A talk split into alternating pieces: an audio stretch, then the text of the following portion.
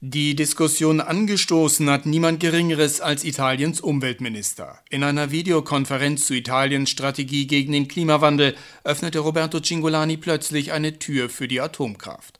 Der Physiker, offizielle Amtsbezeichnung Minister für den ökologischen Umbau, mochte nicht ausschließen, dass Kernenergie nach Italien zurückkehrt, in Form von Atomreaktoren der sogenannten vierten Generation. Wenn sich in einem bestimmten Moment herausstellt, dass diese Reaktoren nur wenig radioaktiven Müll verursachen, dass die Sicherheit hoch und die Kosten pro Megawatt niedrig sind, dann ist es verrückt, diese Technologie nicht in Erwägung zu ziehen. Der nachgeschobene Hinweis Cingolanis, noch sei die Technologie nicht ausreichend erforscht und aktuell stünde keine Entscheidung an, nutzte wenig. Italien diskutiert seitdem, ob auch Atomkraftwerke Teil der Strategie im Kampf gegen die Klimawende sein können.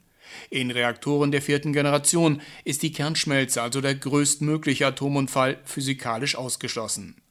Unterstützung für den Vorstoß des parteilosen Cingolani, der dem linksliberalen Lager zugerechnet wird, kommt unter anderem von der rechten Lega. Angesichts stark steigender Strompreise, sagt Matteo Salvini, könne Italien nicht länger das einzige G8-Land ohne Atomkraftwerke bleiben.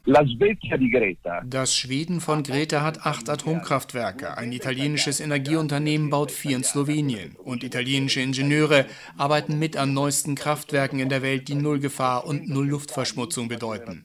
Da kann es nicht sein, dass wir in Italien die einzigen sind, die nichts tun. Auch wenn es Salvini mit den Zahlen nicht so genau nimmt, Schweden hat aktuell nicht acht, sondern sechs Kernkraftwerke am Netz. Die Debatte über Atomenergie besitzt in Rom eine besondere Brisanz. Denn per Volksentscheid ist Italien 1987 als erstes europäisches Land aus der industriellen Nutzung der Kernkraft ausgestiegen. Einen Wiedereinstieg in die Atomkraft lehnte die Mehrheit der Italienerinnen und Italiener 2011 in einem weiteren Referendum ab. Andrea Minutolo von der Umweltorganisation Lega Ambiente, die beide Volksabstimmungen gegen die Atomkraft in Italien angestoßen hat, schüttelt angesichts der aktuellen Debatte den Kopf.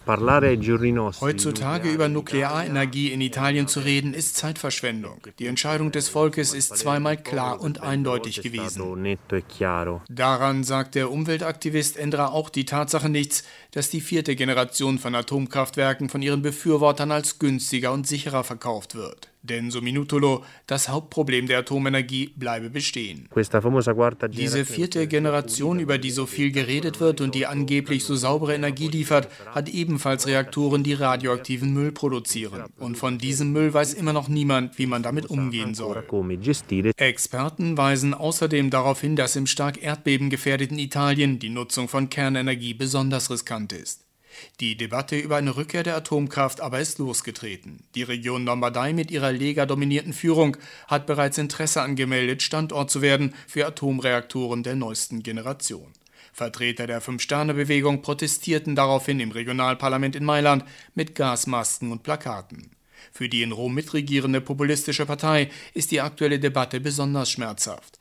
Denn die Fünf Sterne hatten ihren Eintritt in die Regierung Draghi davon abhängig gemacht, dass ein Ministerium für den ökologischen Umbau eingerichtet wird. Genau das Ministerium, aus dem jetzt der Anstoß gekommen ist, über eine mögliche Rückkehr der Atomenergie in Italien nachzudenken.